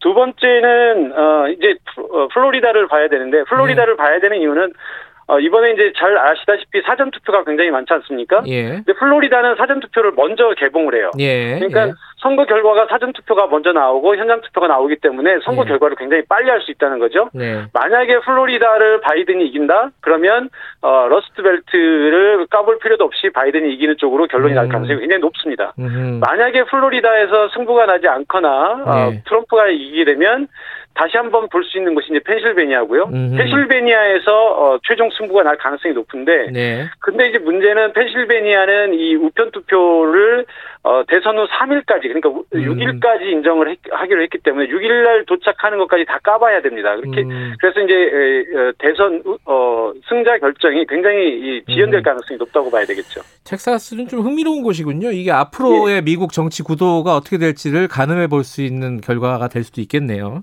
네, 그렇습니다. 그런데 지금 하나 궁금한 거는 아니, 예. 트럼프 대통령이 초반에는 어, 좀 낙관적이었는데 어, 이게 가면 갈수록 좀 불리해지는 상황. 뭐 끝에 가서는 또 다시 또 좁혀지긴 했지만은 뭐 예. 이런 상황이 됐어요. 이게 지금 미국의 정치적인 상황 그리고 뭐 코로나 여러 가지를 생각할 때 이런 현상들은 왜 벌어졌다고 봐야, 봐야 될까요?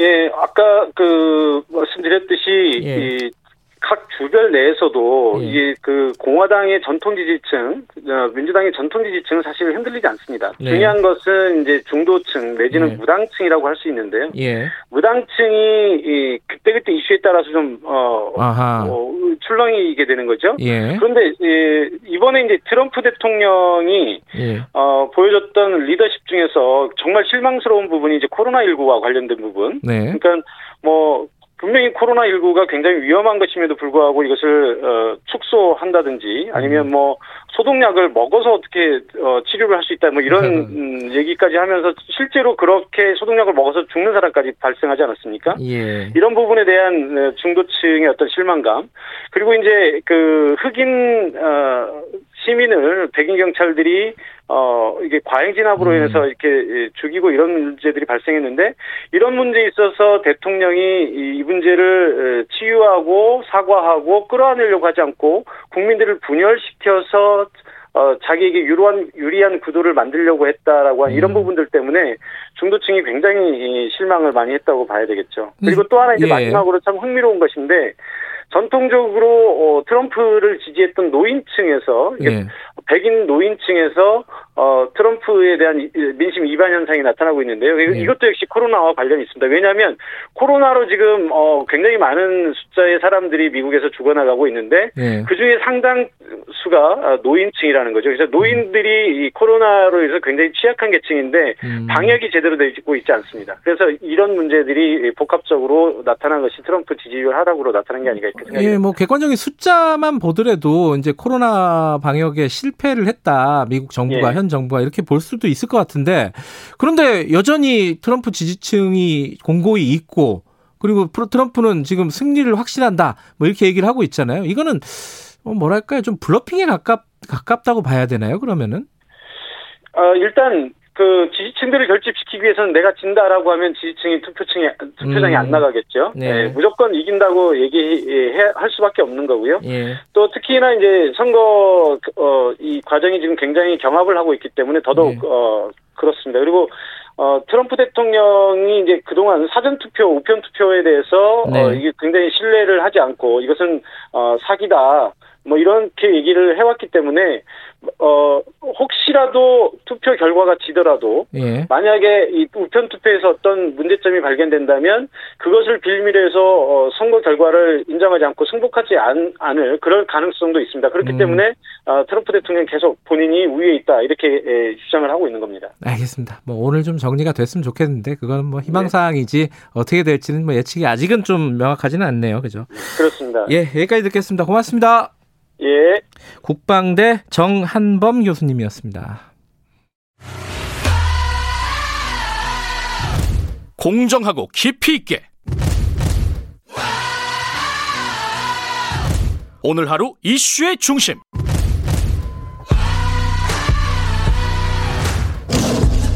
김경래 최강 시사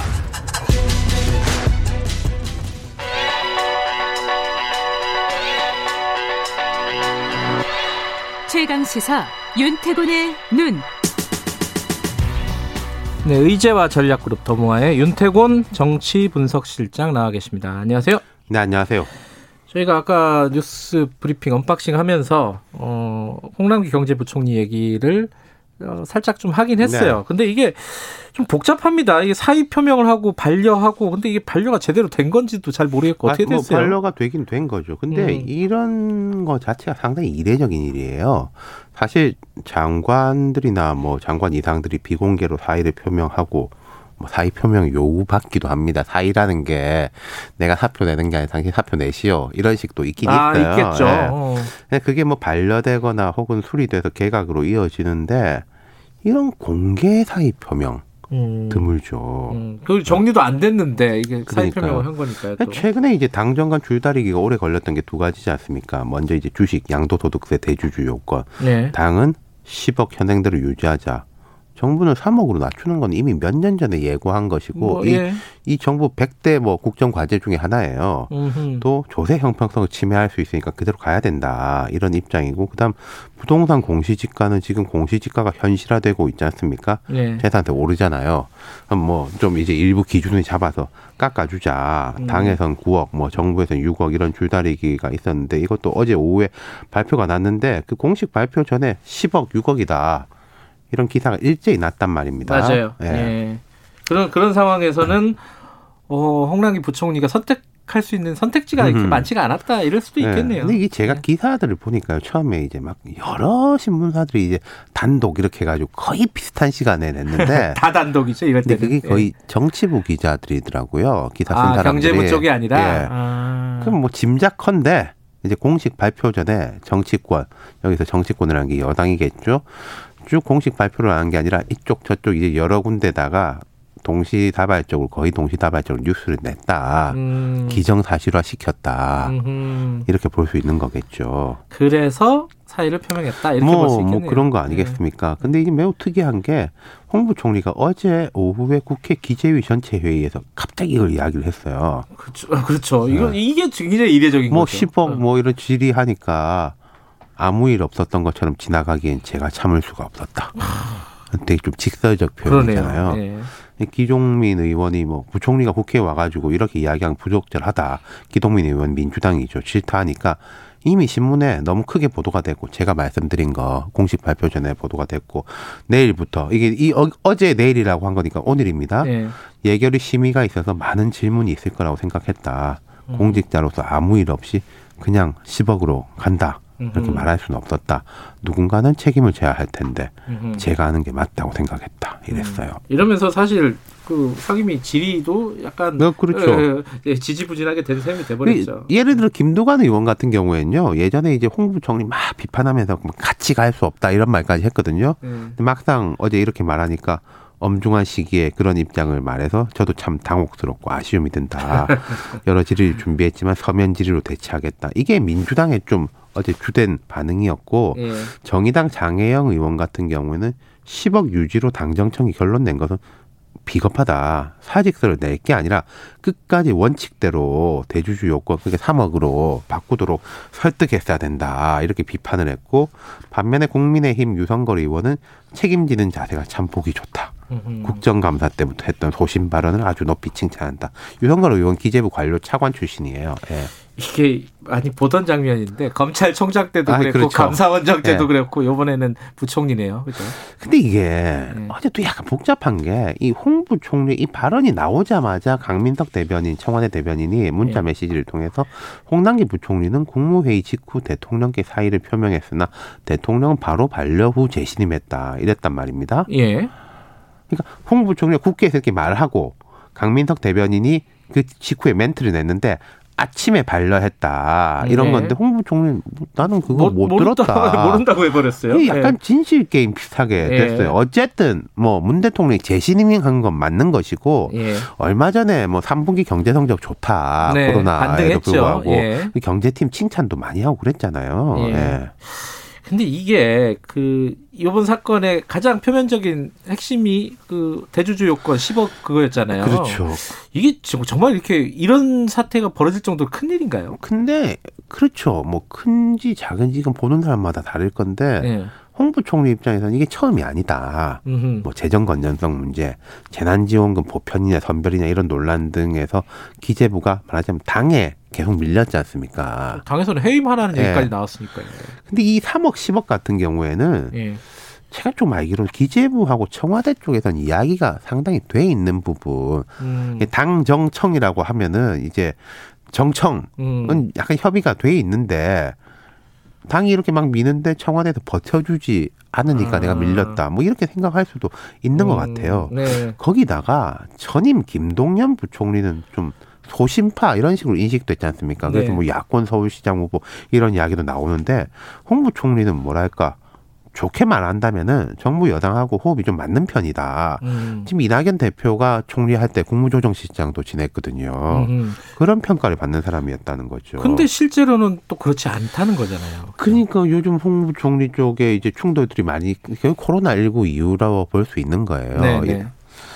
이게 그러니까 뭐 앞으로 어떻게 될 거냐 3억이 오냐 10억이 오냐에 떠나서 정책 조정 과정에 잡음이 너무 크게 불거졌다 뭐 좋게 해석하는 쪽은 문 대통령이 힘을 실어줬기 때문에 홍남기 부총리가 훨씬 더 이제 장악력을 가질 수 있다 그렇게 음. 이야기하는데 전 그건 좀 너무 과하게 좋게 보는 것 같아요. 음. 네. 이렇게 된 이상 뭐 다음 개각 때 경제부총리 교체 가능성이 높아지는 거 아닌가. 그리고 음. 그한 뭐 연말 뭐 이런 얘기도 많이 나오더라고요. 네. 그렇죠? 음. 청와대는 물론이고 민주당도 정치적 손상을 입지 않을 수는 없을 거예요. 음. 그러니까 이게 우리가 뭐 관료의 소신을 어디까지 인정하느냐 이 참 쉽지 않은 문제입니다. 네.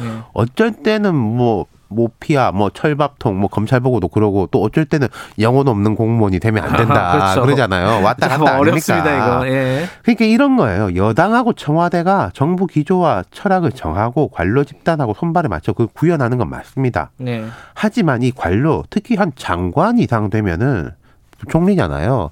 이 기계적으로 뭐 시킴 시키는 대로 하는 사람은 아닌 거잖아요. 자기 소신도 있고 그렇죠. 그렇죠. 음. 그러면은 이게 정책 철학과 관료의 전문성 내지는 소신과의 음. 이 사이에 균형점을 맞추는 게 모든 음. 정부의 사실 과제예요. 네. 또 공무원의 과제기도 정무직 공무원의 과제기도 하고 그런데 이번은 잡음이 좀 커졌네요. 예. 미무스원님이 윤태곤의 시력은 5.0이다. 안경 썼습니다, 사실. 그리고 양선식님은 매일매일 나와달라는 문자가 왔습니다. 여기까지 듣겠습니다. 고맙습니다. 감사합니다. 윤태곤 정치분석실장이었고요. 2부 여기까지고요. 잠시 후 3부에서 뵙겠습니다.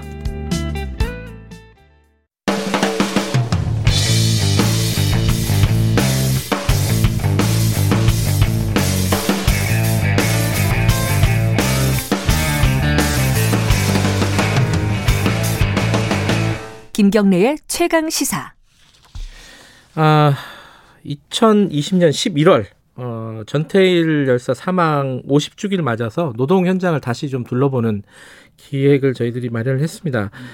50년이면은 굉장히 많은 시간, 긴 시간이 흘렀지만은 노동 환경이 얼마나 많이 변했을까 한번 다시 돌아볼 시점인 것 같아요. 왜냐면은 뭐 예전에 우리는 기계가 아니다 뭐 이렇게 외치면서 분신을 하는 그런 일은 없지만 또 다른 일들이 많이 벌어지고 있지 않습니까?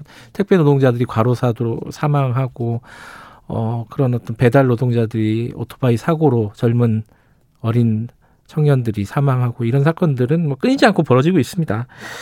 어 오늘은요 먼저 그 청소 노동자들 얘기를 할 텐데 이게 KBS 얘기가 돼 버렸습니다. 이게 사실 뭐 의도한 바는 아닌데 네. 어 KBS 청소 노동자들이 지금 쟁의 행위를 하고 있습니다. 그래서 파업을 결의를 했고요.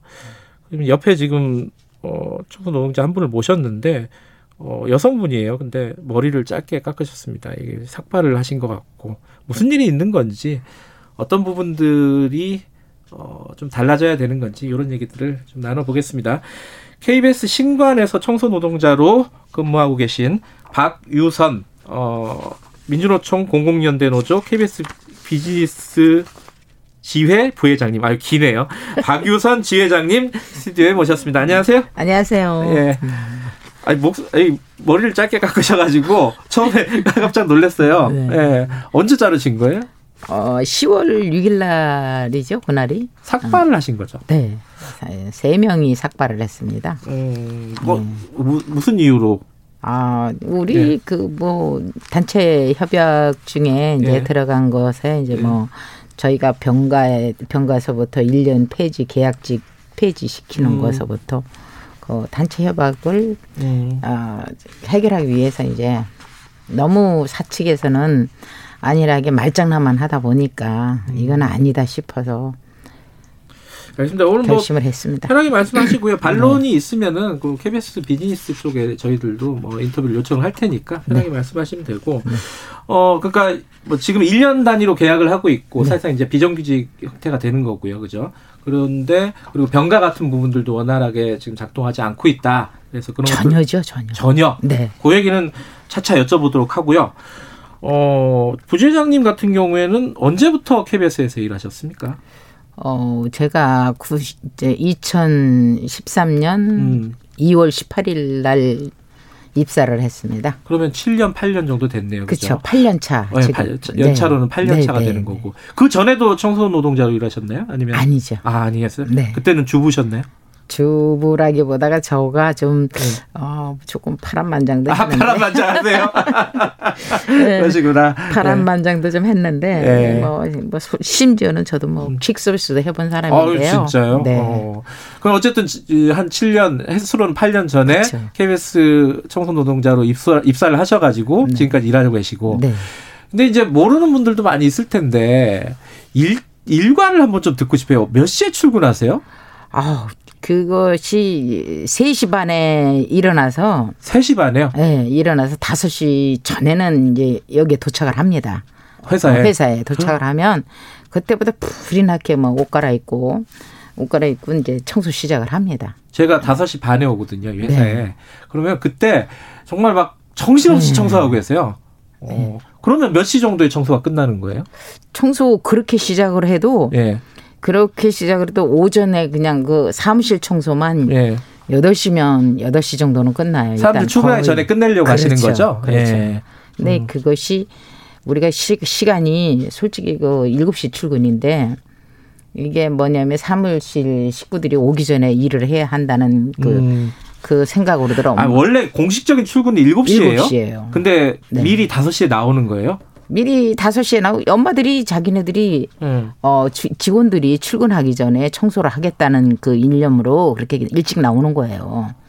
근데 아, 그건 너무 건강에도 안 좋을 텐데. 네, 그런데 그러다 네. 보니까는 이게 사람들이 자꾸 아줌마들이 누적이 되게 피곤이 누적이 될 수밖에 없더라고요. 네. 그래서 그걸 안 하려고 우린 정시에 출근을 하게끔 해 주십사라고 부탁도 했습니다. 근데 그러니까, 그, 예. 음. 근데 그거는 상관이 없대요. 사측에서는. 어, 알아서 해라? 네. 사측에서는 어. 너희들이 알아서 하라 이거예요. 근데 아줌마들, 우리 엄마들이 솔직히 음. 있잖아. 그걸 안 들어요, 말을. 그래서 심지어는 저희가 카드까지 좀 해달라 그랬어요. 저희들이 그 안에 들어가지 못하게끔 카드를 아. 좀 해달라라고 했어요. 아니, 그럼 왜 왜 말을 안 듣고 일찍 출근하시는 거예요? 근데 그 이유를 모르겠어요. 요새 그래도 일을 못 한다는 식으로 합니다. 그래서 엄마들이 그렇게 일을 못 한다는 아, 그러니까 식으로. 사람들이 출근하면 일하기 힘들다. 그렇죠. 그렇게 아. 그래서 그거는 아니다. 그래서 수없이 뭐 직원들한테도 물어봤지만은 직원분들도 관계 없다는 거예요. 음. 어쨌든 그건 우리의 그 시간대 일이기 때문에 음. 상관없다고는 하시더라고요. 그래서 저는 솔직히 그 정시에 출근을 하고 그러니까. 정시에 퇴근을 했으면 싶습니다. 그러니까 뭐뭐 뭐 일하는 사람이 입장에서 여기서 사무 보는 사람 입장에서는 네. 출근하면 깨끗하면 좋게 하겠죠. 네. 근데 또 중간에 청소를 하셔도 뭐 큰 문제는 없을 텐데. 문제 뭐 될 게 없죠. 뭐그 건드리는 것도 아니고 문제는 것도 없어요. 새벽 5시에 보통 출근하셔갖고 몇 시에 퇴근하세요? 그리고 4시에 퇴근입니다. 4시요? 네. 근무 시간이 너무 긴데, 그거는. 그러면 거의 12시간을 그냥 예. 여기서 있어야 되는 거예요. 그거는 좀 사측하고도 얘기하고 노조원들끼리도 얘기하셔가지고 네. 7시로 좀 조정하시는 게 낫겠다 그죠? 아, 글쎄 저는 지금 수없이 그거를 음. 아주 외치고 있답니다 제가 네. 지금. 네. 아, 그러면 실, 제 지금 이제 쟁점이 되고 있는 부분을 좀 여쭤볼 텐데 네. 먼저 1년 단위 계약 네. 이거는 어 지금 50 그, 그 지금 55세 이상은 우리 이제 법적으로 보면은 2년 이상 일해도 이제 정규직으로 전환이 안 되잖아요. 그죠? 네.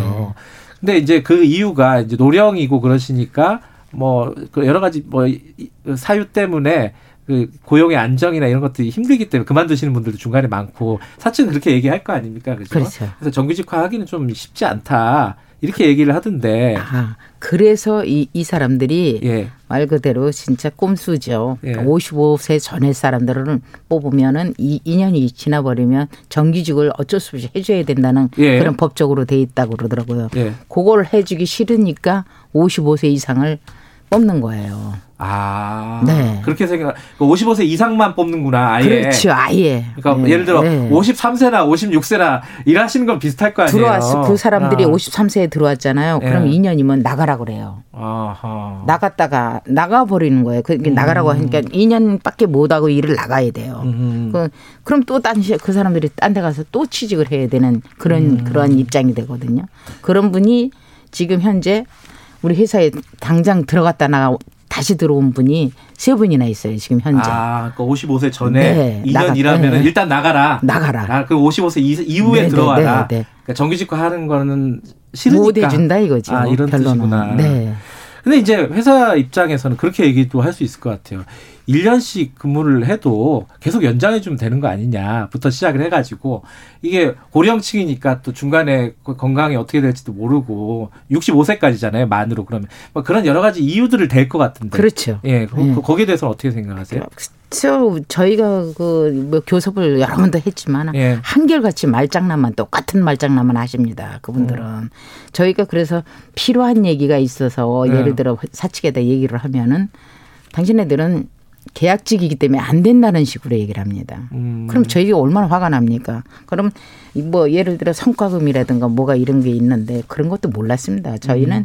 이걸 함으로써 그런 걸 알았습니다. 음. 그러다 보니까 성과금 같은 걸 우리한테 어 이제 환경한테도 점수를 음. 받아가지고 하면서 자 당신네들은 그 성과금을 정규직끼리는 나눠 먹으면서 우리는 왜안 해줍니까 하니까 계약직이라서 안 된답니다. 음. 그럼 얼마나 그게 화가 납니까? 그러니까 정기 계약직 자체를 폐지를 시켜야 되는 거 아닙니까? 음. 이래서 저희가 해야 된다는 거죠. 그 KBS 비즈니스 쪽에서는 3년으로 연장해 주겠다 이런 안도 내놨다면서요? 그 어차피 그것도 계약직입니다. 음.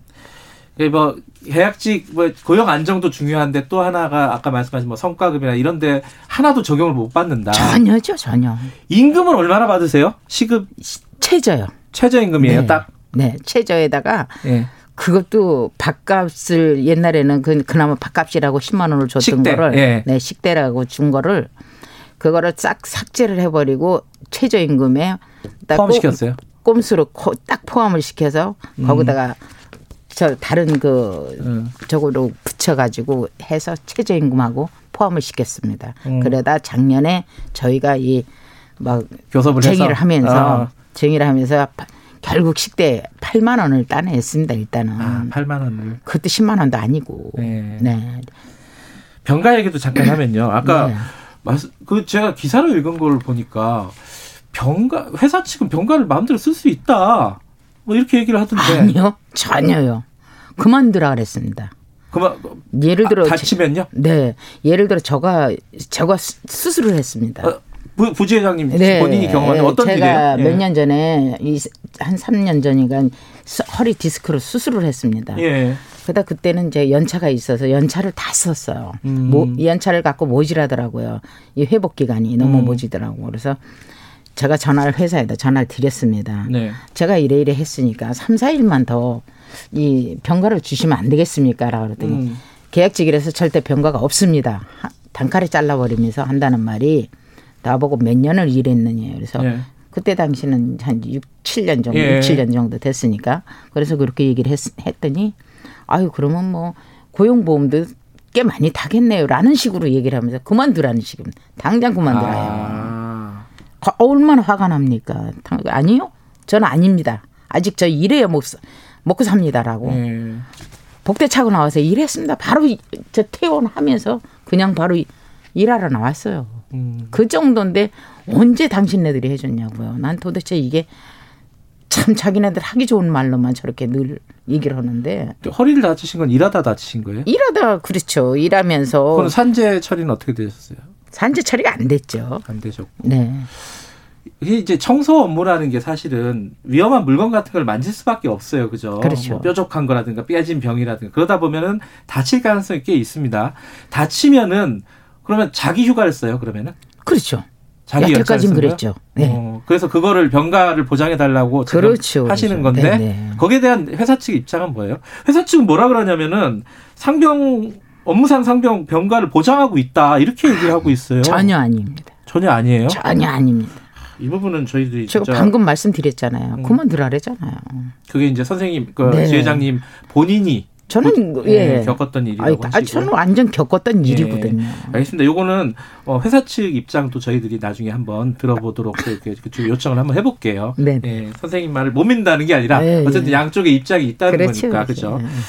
그래서 지금 파업을 결의를 하셨어요. 그죠? 네. 보니까 파업 어, 찬성률이 90%가 넘더라고요. 네. 압도적으로. 거의 100%예요. 거의. 파업 하시는 거예요, 그러면은? 아, 파업은 저희가 지금 이제 단체 협약 중에 있잖아요. 네.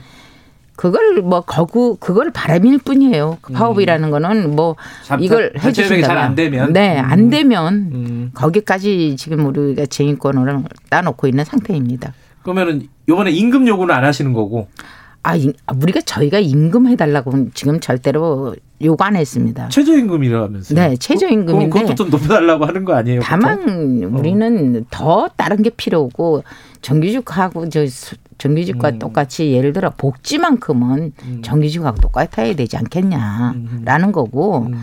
그리고 1년 계약직 지금 지금 현재로서 피해자가 제일 필요한 거는 1년 계약직이에요. 음, 그거하고 개, 아까 병가 네, 같은 거. 병가 같은 거. 음. 어, 아니면 우리가 지금 당장 우리가 이 노조 일을 하지만은 말 그대로 이렇게 회의 하나 할 장소가 없습니다. 그러다 보면 뭐, 뭐 이렇게 넓은 마당을 간다든가 뭐 저렇게 동문 계단을 간다든가 이런 정도에서 살짝 살짝 얘기하는 것 뿐이거든요. 예전에 KBS에서도 네. 마찬가지 언론에서 어, 청소 노동자들 휴식 공간이라든가 네. 이런 문제들을 많이 보도했었어요. 네. 여기는 어때요? 아, 여기 작년에 좀 심했었죠. 작년에. 보시다 약간 보시다시피 뭐 기차가 칙칙폭폭 떠나가는 소리가 들리고 한 정도 그런 방에서 있었어요. 음. 그 가스 배관이 막 지나가는 아. 그런 방. 그런 방에서 있다가 이제 저희들이 이제 노 노조를 하다 보니까 이 사람들이 시급하게 아. 막 급하게 만들어냈던 거예요. 그게. 노조하신 보람이 있었네. 그죠? 그거는 있었죠. 그런 게. 그런 거는, 아, 당장 안 고쳐주면 안 되겠다 싶었던 건지. 사실 그거는 바로 그래서 음. 일단 그 기차 지나가는 데는 저기 좀 방을 기차 지나가는 것처럼 시끄러운 곳이었다는 그 뜻이죠. 그 정도로 네. 시끄러웠습니다. 근데 이제 저도 KBS에도 있었고 지금 다른 언론사에 있지만은 언론사들이 이런 사회적인 약자 뭐 청소 노동자들 이런 부분에 대해서 보도를 많이 하잖아요. 네. 근데 실제로 언론사들의 청소 노동자들은 또 관심 못 받는 경우들이 있지 않습니까? 음, 그런 거 보실 때 약간 좀 기분이 그러셨겠어요. 아, 속상하죠. 음. 진짜 사람 취급을 안 하는 것 같아가지고 너무, 너무 속상합니다. 저희들도 인권인데 음. 어디까지나 인권이 있는 엄마이자 네. 어? 말 그대로 유명한 사람의 엄마일 수도 있고 다 그렇잖아요. 그렇죠. 뭐 여기 다닌다고 해서 당신네들만 못할 못하란 법은 없습니다. 근데 다만 이제 집안에 도움이 되고자 이제 이런 식으로 나왔던 건데 이렇게 난 인권을 너무 무시하고 모독하는 것 같은 그런 아, 전 정말 화가 납니다. 제일 속상하시고 화나실 때 여기 일하시면서 청소 노동자로 일하시면서 네. 그럴 때가 어떤 때였어요? 그럴 때 생각나시는 게 있으세요? 아, 근데 그럴 때 뭐 예를 들어 어 있죠. 어. 뭐 예, 를 들어 그좀 개념 없는 직원들도 있어요. 솔직히 말해서. 죄송합니다. 아니 뭐 다 그러신 건 아닌데 네. 좋으신 분들이 더 많습니다. 그렇죠. 더, 네. 더 많아요. 근데 살짝 개념 없는 분도 있어요. 근데 그럴 때는 아, 아무리 저희가 당신네들 옆에 있는 그런 시댁을 쓰레기를 치워주고 하지만 아 이런 건 너무 하신다라고 아, 그래 내가 여기 있어서 저렇게 말씀하시는데 그것까지 내가 뭐 따질 필요는 없고 그냥 그렇게 듣고 속만 상할 뿐입니다. 그래. 알겠습니다. 요번에 어, 쟁의 행위 통해 가지고 그 단체 교섭 원활하게 좀 잘 진행이 돼서 네. 우리 없이 마무리가 됐으면 좋겠네요. 성과도 좀 거두셨으면 좋겠고 네. 그죠? 음. 여기까지 드릴게요. 그래, 네, 고맙습니다. 감사합니다. 예, KBS 신관에서 청소 노동자로 근무하고 계신 박유선 어, KBS 비즈니스 부회장 노조 부지회장님과 이야기 나눠봤습니다. 오늘 말씀 잘 들었습니다. 지금 시각은 8시 40 7분 향해 가고 있습니다.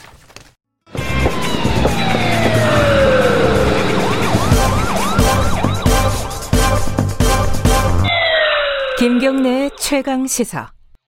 예, 미국 대선 결과에 따라서 뭐 세계의 뭐 외교 정책이라든가 경제 상황이라든가 다 영향을 받겠지만은 또 가장 큰 영향을 받을 것 중에 하나가 기후 정책입니다. 이 기후 위기 관련해 갖고 지금 트럼프 대통령 정책은 굉장히 많은 비판을 받고 있어 왔잖아요. 그게 좀 만약에 바이든이 된다면 그게 변화가 될 수도 있을 것 같고 오늘 또 하필이면은 미국이 어, 파리 기후 변화 협약 탈퇴를 공식 어, 통보한 날이라고 합니다. 11월 4일.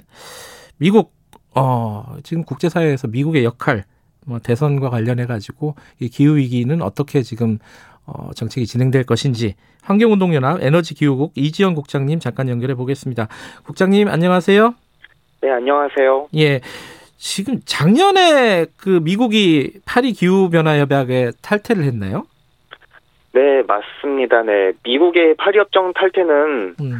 4년 전에 있었던 그 미국 대선에서 이제 트럼프 공화당 후보의 공약이기도 했는데요. 네.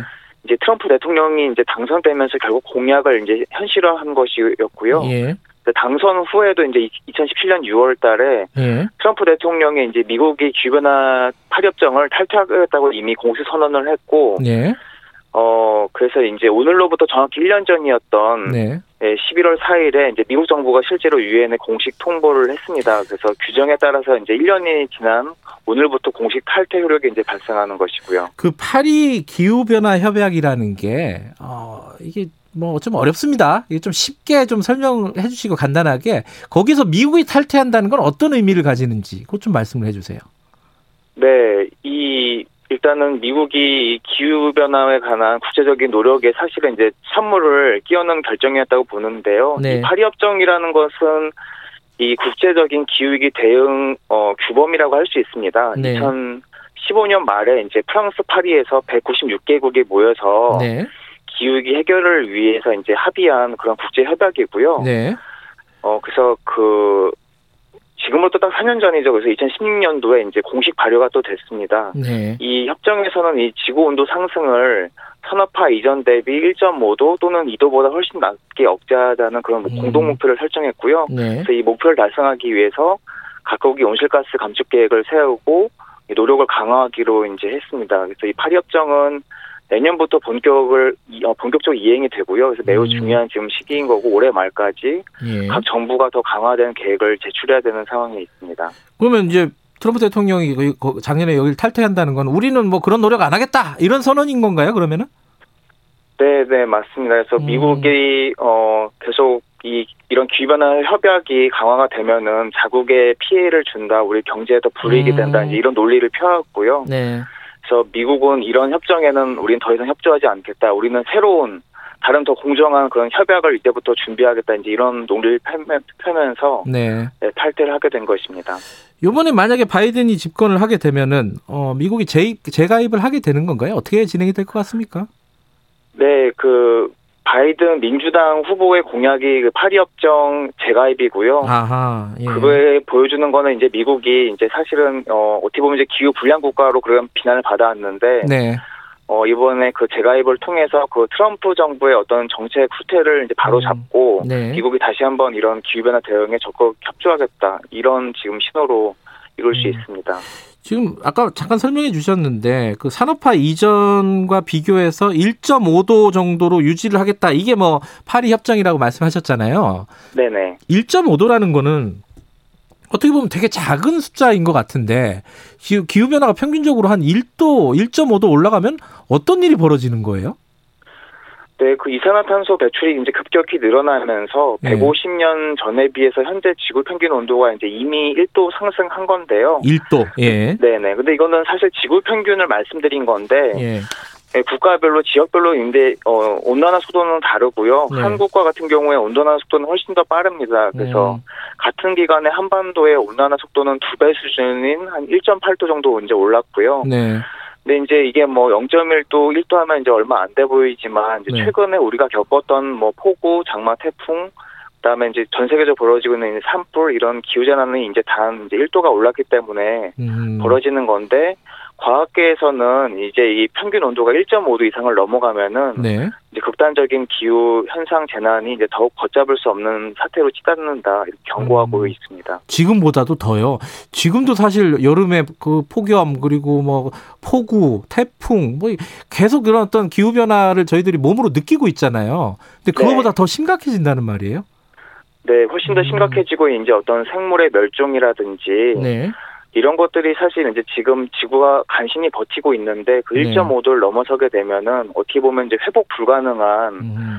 어, 그런 지금 기후의 전반적인 붕괴로 이어, 이어 질 수 있다라는 심각한 경고를 하고 있는 겁니다. 근데 미국도 미국인데 우리나라도 좀 문제라면서요. 얼마 전에 어 2050년 탄소 제로를 대통령이 선언을 하긴 했지만은 우리는 뭐 이렇게 현실적으로 이런 어 기후 변화에 대한 어떤 여러 가지 적극적인 정책을 안 하고 있다고 하는데 어느 정도예요? 평가를 한다면은? 네, 지금 이런 파리협정에 따라서 이제 각국이 좀 더 그 진전된 기후 변화 대응 목표들을 이제 발표하는 어, 중이고 예. 어, 최근에 그 문재인 대통령도 이제 우리가 2050년까지 탄소 중립을 네. 달성하겠다라는 네. 목표를 제시하긴 했지만 사실 이제 기후위기 대응할 수 있는 시간이 이렇게 많이 남지 않았고 당장 우리가 5년 안에 10년 안에 무엇을 정말 바꾸고 노력할 것인지가 매우 중요합니다. 근데 지금 한국은 화석연료 비중이 워낙 높고요. 예. 반면에 또 이런 에너지 소비 구조는 매우 효율이 도 낮습니다.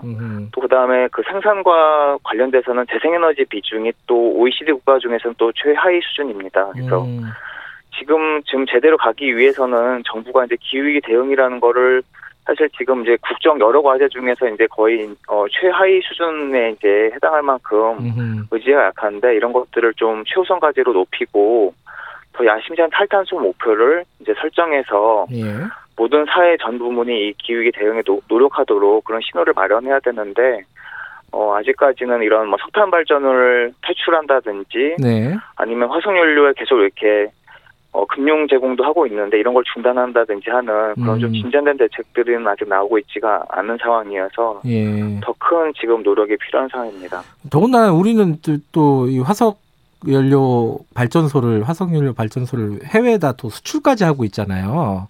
네네. 그래서 해외에서는 우리나라를 뭐 기후 깡패 이렇게 부르기도 한다는데 그 정도입니까 우리가? 네, 사실 이제 우리 한국이 과거에 약속했던 국제사회에 약속했던 온실가스 감축 목표 달성에 지금 이제 실패를 했고요. 음. 오히려 지금 줄어들지가 않고 오히려 늘어나고 있고 네. 또 그런 향후의 장기 목표도 좀 많이 미흡하고요. 네. 거기다 더해서 이제 사실은 이제 구, 국제적인 기후 변화 대응 노력에 우리도 적극적으로 하겠다고 했는데 네. 오히려 이제 뭐 베트남, 아시아 뭐 그 인도네시아 같은 국가에 석탄 발전소를 음. 또 수출하고 네. 거기에 또 이런 많은 어, 공적 금융들을 또 지원을 하고 있습니다. 그러다 보니까 어, 과거에 이제 한국이 좀 음. 녹색 성, 성장을 이제 잘하는 국가로 기대를 모았는데 지금은 뭐 기후 악당 국가 뭐 이런 비판을 받고 있는 상황입니다. 마지막으로요. 근데 이런 어떤 어, 기후 어, 관련된 정책을 적극적으로 하다 보면 그 미국도 그런 시각으로 아마 탈퇴를 한 것 같은데 경제 성장에 문제가 있는 거 아니냐 이런 걱정들 많이 하잖아요. 여기에 대해서는 뭐라고 말씀하시겠습니까? 네, 뭐 방금 앞서도 얘기한 것처럼 트럼프 이제 대통령에 놀리기도 했는데요. 근데 예. 지금 이런 기후 변화 대응 노력들은 점점 더 강화가 되고 있지 이게 음. 더 줄어들고 있지는 않습니다. 그래서 음. 뭐 유럽 그다음에 일본, 미국 그다음에 이제 뭐 중국마저도 네. 이거는 뭐 선진국과 뭐 저개발국을 가리지 않고 네. 뭐 이런 재생에너지를 늘린다든지 친환경 차로 전환한다든지 하는 음. 노력들을 에너지 전환에 박차를 가하고 있기 때문에 우리가 네. 계속 이렇게 방어적인 태도로 일관한다면은 음. 어, 이런 국제적인 기후변화 대응 노력에서 도태가 될 수밖에 아, 없고요. 산업적인 측면에서도 알겠습니다. 훨씬 더 어려질 수밖에 없습니다. 선택이 아니라는 얘기네요. 이건 필수라는 얘기네요. 그죠? 네. 여기까지 들을게요. 고맙습니다. 네, 감사합니다. 이지영 국장이었습니다. 오늘 여기까지 할게요.